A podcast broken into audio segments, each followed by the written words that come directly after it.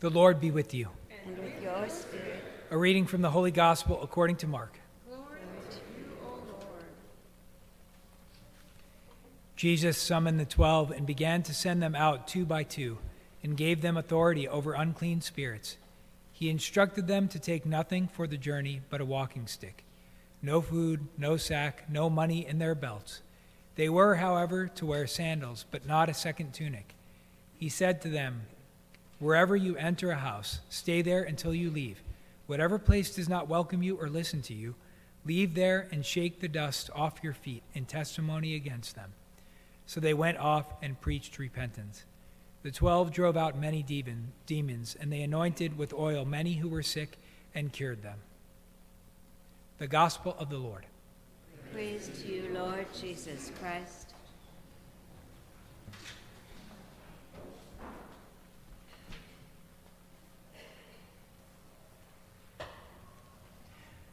This gospel always reminds me of two people very specifically, one, one whom you know. Um, so every time I hear this, this gospel, I always think of Father Brent Crow and then my cousin, Brother Rufino Joseph, who I've mentioned before. He's a, he's a Franciscan friar of the Renewal and he lives in Honduras. And um, one of the reasons that I, I think about them is because we still do this. In the seminary, we still send people out in pairs seminarians go to their very first apostolate assignments together so that you have somebody to rely on. And, and I'm sure I've mentioned it before, but, but the way I met Father Brent was here in Beaverton at Our Lady of Peace Retreat House. We both went on the Archbishop's discernment retreat to discern the priesthood. And he was a year ahead of me, you know, he's a little further ahead of me. And so he was ready to join that year, and then I took one more year, and then I joined uh, the, the year after him.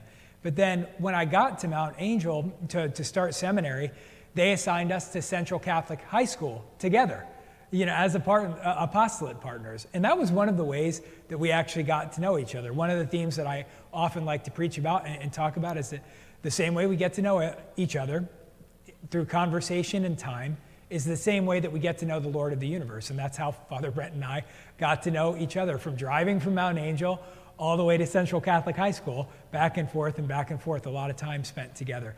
And you need that support. It's always really important for us to pay attention to the things that Jesus did in a specific way, primarily in the sacraments, because that's his continuing ministry on earth. He gave us the sacraments to carry out his ministry once he ascends back into heaven. But also, we can see the other actions that he had. It's like, if he was sending people out two by two, there's probably wisdom in the way that Jesus did it, right? And so the church holds that wisdom close to its heart, and it still does that. I cannot tell you how many times we needed to bounce something off of one another. Like if we're going to teach a whole bunch of high schoolers or something like that. Wait, so are you going to teach about this or are you going to teach? Okay, how about you cover that part and I'll talk about that part. I say, okay, you talk about climbing, I'll talk about Jesus. Okay, good. You know, team, you know, or whatever it was, right? You know, we would come up with something together. And of course, I think of my cousin, Brother Rufino, because he chose to be a religious, to live the religious life, what we call the evangelical counsels of poverty, chastity, and obedience. So when we look at this, this is the radical way of taking this gospel absolutely, absolutely to its heart by, by you know, putting aside everything that isn't necessary. And I, I often, I bring this up every once in a while just because it still sort of astounds me. But, uh, you know, he has a gray habit, and that's, that's what he's got. You know, I mean, like, that's his clothes, you know, the clothes underneath it and this gray habit. And every time I see him, that's what he's wearing, right? That's his clothes and he doesn't own anything. And, um, you know, when they get holes in their habit, all they do is just keep patching them up. So now he's been a friar for, it's been a while now, like getting, getting closer to a decade. And so he's got patches all over the place. But I was, I was, one day, I remember this occurred to me, I saw a big picture of him and a lot of his brethren. And the one thing that, that really struck at the heart of me is I noticed that the biggest patch on his habit was right here. Was right here. Why? Why was this big patch right here? From kneeling. From kneeling in prayer. And, I, and I'll never forget that. I'll never forget seeing that big patch across his knees from kneeling so much and wearing through his habit that way. And, uh, you know, it's funny, in fact, as a reminder to this, I have one of these like kind of weird, twisty walking stick kind of things, but I keep it at my door of the rectory so that when I leave the rectory, I'm actually reminded of this very gospel. It, it's sort of every time I see it and I walk out the door, it kind of is a reminder to me. It's like, am I leaving behind the things that I need to leave behind? Or am I too attached to things, right? Now, granted, like, like this story, I don't take the walking stick and leave everything else out. You know, usually I have some things that I bring with me here to the church or whatever. But, uh, but it is a reminder to me. Am I attaching myself to things of the earth, or am I attaching my life to the providence of God? One of the things that my cousin does is by not having anything, not having personal possessions like that, is you trust in the providence of God. That very word, providence, even when we see it on the hospital, providence, to provide. So, all of the things that are left behind here, it's like take nothing with you but a walking stick, no food, no sack, no money in their belt. So, take nothing that actually would provide for your well being with you, is the idea. And you do that so that you, the thing that provides for you is the Holy Spirit itself. It is the thing that feeds you, and it is the word that you end up giving to other people. It, it's an amazing thing, you know, very hard to do in practice, but an amazing call that the Lord gives us. But he says something else, and he says it way before Taylor Swift ever says it. He says, shake it off. He says, shake the dust off of your feet, right? You know, because it's like he knows that when you're out there on the journey that you are going to run into difficulty, into persecution, into people rejecting the message of the gospel. You're absolutely going to run into that. But when you run into that, it's so imperative that we have a, a short memory of these things. I used to tell uh, when I coached climbing, especially in competitive climbing, you know, it, it's quite a nervous sport you know, you're climbing on this artificial climbing wall, and every hold you reach for is like another point. So, like, and they even count movement. So, like, you know, to break ties and things like that. So, like, if I'm here as a climber and I fall, but the next person was moving towards the next hold, they would get like a fraction of a point more than I would get. So, it's very, very nerve wracking sport. But sometimes when you're climbing on the wall, this is truly a metaphor for life, you're climbing and like your foot slips and you're like, oh, I almost fell, I almost fell. You have that moment where you're like, I almost fell. There are two decisions that you can make at that point. And I used to tell the climbers this all the time. I said, you have to have a short memory. And what that means is you can do two things. You can climb the whole rest of the route saying, I almost fell, I almost fell, I almost fell, I almost fell. Or you can say to yourself one time, I didn't fall. And you can keep going. That's really what shaking the dust off your feet is. You have to leave the rejections behind you.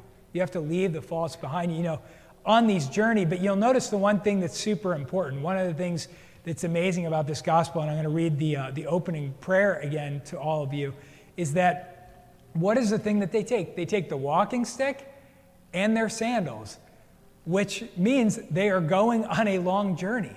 We're reminded not that long ago we celebrated the feast of St. Thomas the Apostle. St. Thomas goes all the way to India. That is really, really far away from where he lived there in the Holy Land, right? That is so, so far away. Sandals for a journey. And so we hear this on a journey, what are you looking for? You know, the Lord tells us He didn't come to save the righteous, He didn't come to save the people that were doing the right thing, that were practicing their faith. He's looking for the lost sheep. He's looking for those who've gone astray. So this is what we hear in our opening prayer today. Sometimes we just kind of like, it's like in the name of the Father, Son, like let us pray, and then we kind of like are like, oh, I get to sit down in a second. You know, so that sometimes that happens in our Catholic brains because we're used to the Mass setting, right? It says, Oh God, who show the light of your truth to those who go astray, so that they may return to the right path. Give all who for the faith they profess are accounted Christians the grace to reject whatever is contrary to the name of Christ. So we're trying to bring people back into the fold. That's, that's our goal as we go out there on the journey. you know, this, this is funny how these things happen, right? I was, I was visiting family the last couple of weeks, and my mom was scrolling through Facebook, and then she like called me over there and like she pointed to the screen, and then it said, to get to heaven, you have to let go of earth, or something like that. And then it was like, Father Peter Julia. And I was like, so apparently this is something that I said during a homily that I think that maybe Janelle over here or something quoted, or somebody here quoted who heard me say that. Now, it's really nice to be quoted for that concept, but I was thinking when I read that, I was like, I'm sure like a thousand saints said that before Father Peter said that, right? But it was really funny to see those words there. But that's what this gospel is about. You have to let go of earth to inherit the kingdom of heaven. And so you leave behind you the things that, that are attachments, you know, the money of the world, food, you know, I mean, it's, this is a theme throughout many different passages in Scripture that we hear, but it's a great reminder to us. I also think back to these moments, these difficulties, these hiccups you have on your journey and on your way. So when I, when I got to Rome, my apostolate partner this year happened to be Father Mitchell Brown, a priest um, for, for New Mexico and he, he and I were, we had a long cab ride, a, an Italian cab ride to an international school in Rome. And so, you know, so they spoke English at the international school, and it was a lot of, a lot of Italian kids, um, you know, usually wealthy Italian kids, and then folks from other countries were at the school. And so it was all in English. But the cab ride was kind of longer than normal to get out to the school. And we both kind of get a little bit of motion sickness. Uh, Father Mitchell, worse, even worse than I do. Oh man, I remember there's some trips where like by the time we got to the school, you know, it's like one of those things where like you get out of the cab and you're like, you know, you just have to like kind of kiss the ground and like ground yourself. You're like, oh, we're here. Thank God I'm not inside of this crazy cab driver's cab anymore. And so, um, but that's part of the journey, right? You know, and then it's like we get there and then we have to teach, right? You know, you hear those stories about St. Paul getting shipwrecked and getting, you know, robbed on the road and things like that. So that happens, and then he has to preach the gospel, right? So we're like, okay, let's collect ourselves, deep breaths. Okay, let's teach some second graders about First Communion.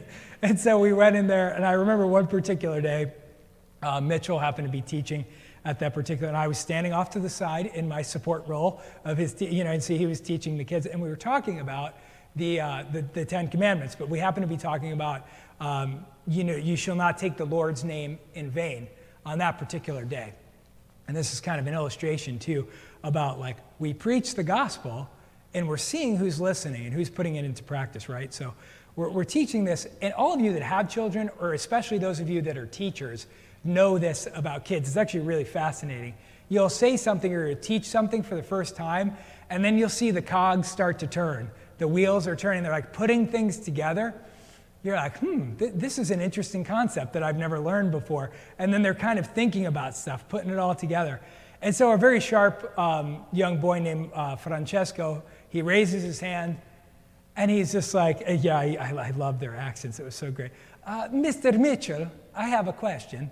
And he's like, oh, yes, Francesco, what's your question? And he says, uh, sometimes when we are in the car uh, another car cuts in front of us, and my mother is like, "Oh, mio dio," you know, you know, she starts yelling things like that, and then yeah, and then another kid raises his hand. He goes, "Yes, also when we are in the car, my mother also she yells at the car, and, you know," and so he starts yelling, and he's like, "Okay, everybody, put your hands up." Sometimes we all get a little frustrated when we're driving, you know, and so it was really fun to watch Mitchell handle this situation at the time and not have to be the one under fire. But one of the things that that points to is that the kids in the class were learning and understanding what it means to keep God's name holy and sacred. And they were putting it together that some of their own family members were not doing that, were not embodying that thing, and they were starting to put that together. And so that's one of the important things. We never know when we share the faith with somebody whether it's in our own family or somewhere else, if somebody's going to accept that or if they're going to reject it. It's a difficult thing when we share the faith with somebody, especially our family members, and they reject it. But some of those kids were learning precepts of the faith that day, And they might become better Catholics than their parents, or their parents might be good Catholics, and they might decide not to practice the faith. It happens all the time, it happens within all of our families. But this is what I want all of us to do here today. I, I remind everybody of this um, occasionally. Whatever that thing is, get it in your mind. Think about it. What is the thing that keeps us back as an individual from sharing our faith fully with other people, from, from embracing our faith fully? Is there something that's getting in our way? Something of this earth that is not going to exist in heaven? Is there something getting in our way? And I want you to call it to mind when we celebrate the Eucharist today on this altar. I want you to take it, populate it in your mind, and lay it down here like the dust you kick off of your feet. Like the Lord says in one of the, one of the other stories in a different gospel this same, this same message, is He says that give peace to that house, give peace to everybody that you meet, the peace of Christ. And if they reject the peace of Christ, it returns to you. The Holy Spirit is given out fully, in full measure, always fully. It can be received sometimes only partially.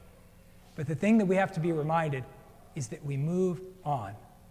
We have, is there a grudge that we're holding against somebody in our life that we have not let go, let go of? Is there some sort of material possession that has a great grip on us? Kick it off your feet, lay it down on this altar, sacrifice it, let go of it. And it's a reminder that the sacrifice that Christ made for us, that we also have to make sacrifices in our lives if we're to spread the message of the gospel, what we're called to do. But like I said, get that in your mind and say it in the silence of your heart during this Mass. It's like, Lord, I offer you up this thing, this thorn in my flesh, this whatever it is. Please take it from me. If we offer it up to the Lord, He can absolutely transform it. But if we just take it and try to master it ourselves, it'll never be redeemed like Paul talks about in our second reading. That redemption is a gift from Christ. So lay it down at his altar and let him redeem you. God bless you all.